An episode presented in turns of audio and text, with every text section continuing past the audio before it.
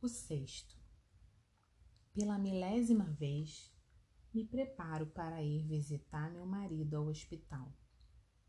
Passo uma água pela cara, penteio-me com os dedos, endireito o eterno vestido. Há muito que não me detenho no espelho. Sei que se me olhar, não reconhecerei os olhos que me olham. Tanta vez já fui em visita hospitalar que eu mesma adoeci. Não foi doença cardíaca, que coração, esse já não o tenho, nem mal de cabeça, porque há muito que embaciei o juízo. Vivo num rio sem fundo.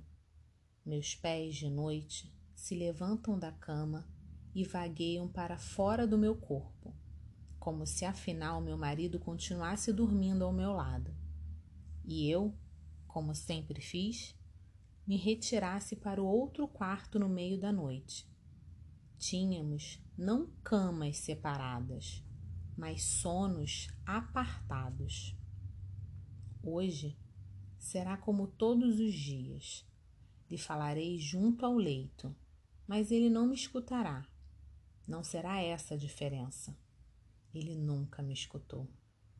Diferença está na marmita que adormecerá sem préstimo na sua cabeceira. Antes, ele devorava os meus preparados. A comida era onde eu não me via recusada. Olho em redor, não mais a mesa posto à guarda, pontual e perfumosa. Antes eu não tinha hora, agora perdi o tempo. Qualquer momento é de meu debicar, encostada a um canto, sem toalha nem talheres. Onde eu vivo não é na sombra, é por detrás do sol, onde toda a luz há muito se pôs. Só tenho um caminho a rua do hospital. Vivo só para um tempo a visita. Minha única ocupação é o cotidiano sexto, onde embalo os presentes para o meu adoecido esposo. A meu homem deram transfusão de sangue. Para mim, o que eu queria era transfusão de vida. O riso me entrando na veia até me engolir cobra de sangue me conduzindo à loucura. Desde o mês passado, evito falar. Prefiro o silêncio, que condiz melhor com a minha alma.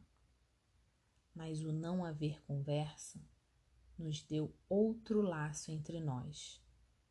O silêncio abriu um correio entre mim e o moribundo. Agora, pelo menos, já não sou mais corrigida, já não recebo enxovalho, ordem de calar, de abafar o riso. Já me ocorreu trocar fala por escrita, no lugar desse monólogo. Eu lhe escreveria cartas. Assim, eu descontaria de sofrer. Nas cartas, o meu homem ganharia distância. Mas que distância? ausência. No papel me permitiria dizer tudo que nunca ousei. E renovo promessa. Sim, eu lhe escreveria uma carta feita só de desabotoada gargalhada, decote descaído, feita de tudo que ele nunca me autorizou. E nessa carta ganharia coragem e proclamaria você, marido, enquanto vivo, me impediu de viver. Não me vai fazer gastar mais vida fazendo demorar infinita despedida. Regresso a mim. Ajeito o fatídico cesto, o farnel. Nesse faz de conta que ele irá me receber de riso aberto, apetite devorador Estou de saída para minha rotina de visitadora, quando de passagem pelo corredor reparo que o pano que cobria o espelho havia tombado. Sem querer, noto meu reflexo, recuo dois passos e me contemplo como nunca antes o fizera, e descubro a curva do corpo, o meu busto ainda hasteado. Toco o rosto, beijo os dedos. Fosse eu outra, antiga e subitamente de mim. O cesto cai-me da mão, como se tivesse ganhado alma. Uma força me aproxima do armário. Dele, retiro o vestido preto que faz vinte e cinco anos meu marido me ofereceu. Vou ao espelho e me cubro, requebrando-me em imóvel dança. As palavras desprendem-se de mim claras e nítidas. Só peço um Oxalá, que eu fique viúva o quanto antes. O pedido me surpreende, como se fosse outra que falasse. Poderia eu proferir tão terrível desejo? E de novo a minha voz se afirma, certeira. Estou ansiosa que você morra, marido, para eu estrear esse vestido preto. O espelho devolve a minha antiquíssima vaidade de mulher, essa que nasceu antes de mim e que eu nunca pude dar brilho. Nunca antes eu tinha sido bela. No instante, confirmo. O luto me vai bem com os meus olhos escuros. Agora reparo. Afinal, nem envelheci. Envelhecer é ser tomado pelo tempo, um modo de ser dono do corpo. E eu nunca amei o suficiente. Como a pedra que não tem espera nem é esperada, fiquei sem idade. Experimento, em vertigem, pose e lágrima. No funeral, o choro será assim, queixo erguido para demorar a lágrima, nariz empinado para não fungar. Dessa feita, marido, não será você, mas serei eu o centro.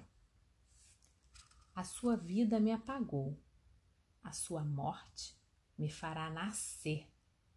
Oxalá você morra, sim, e quanto antes. Deponho o vestido na mesa da sala, bato a porta e saio rumo ao hospital. Ainda hesito perante o cesto.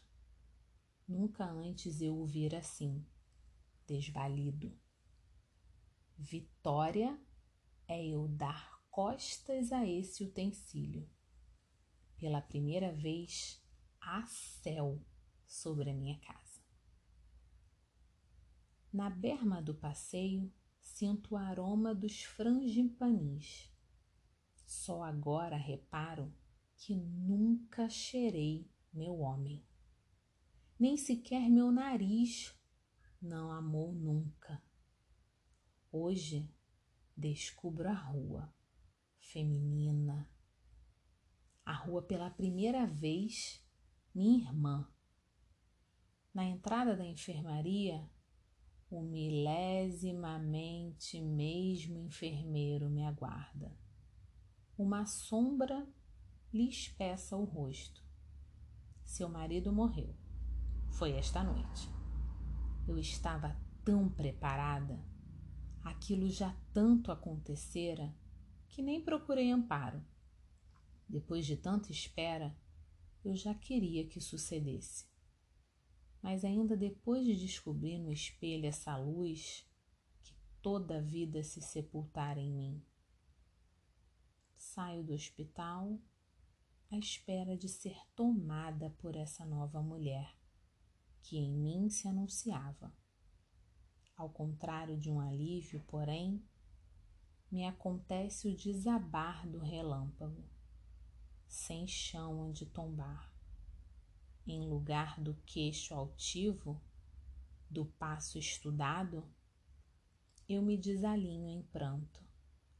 Regresso a casa, passo desgrenhado, solitário cortejo, rua fúnebre. Sobre a minha casa, de novo se tinha posto o céu, mais vivo que eu.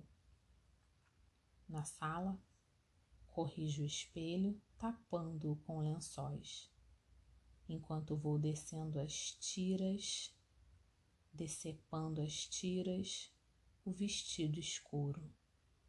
Amanhã tenho que me lembrar para não preparar o cesto da visita. Mia Couto